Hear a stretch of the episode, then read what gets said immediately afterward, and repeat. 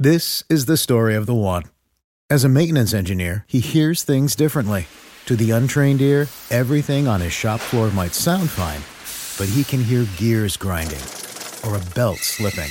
So he steps in to fix the problem at hand before it gets out of hand. And he knows Grainger's got the right product he needs to get the job done, which is music to his ears. Call, clickgrainger.com, or just stop by. Granger, for the ones who get it done. This is a News.com news flash. Cocaine Bear is one of the more highly anticipated movies coming out this year after its initial trailer went viral online. However, a backlash has started circling online revolving around one of the scenes in the film where two 12-year-olds come across packages of cocaine in the woods daring each other to try some.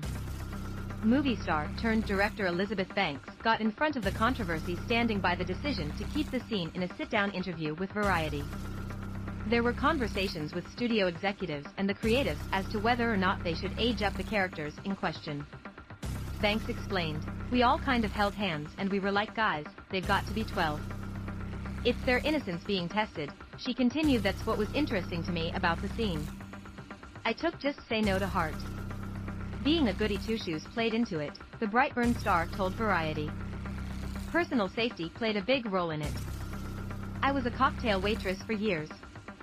And I was not interested in not being sober for the SH I saw.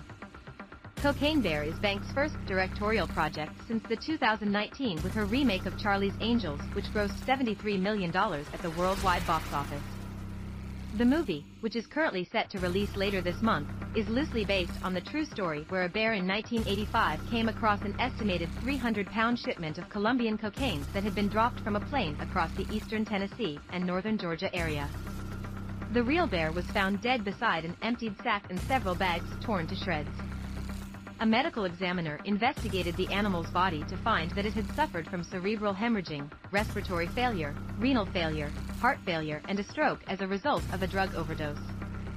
The bear's taxidermized body can be found at the Kentucky Fun Mall on a display simply titled Cocaine Bear.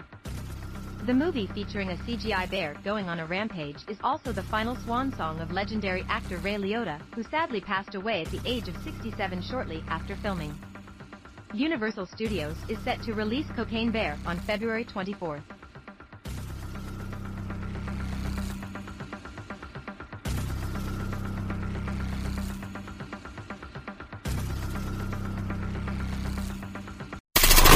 Knowledge. Knowledge. Unfiltered. Unfiltered. News.com. News.com. News.com. News.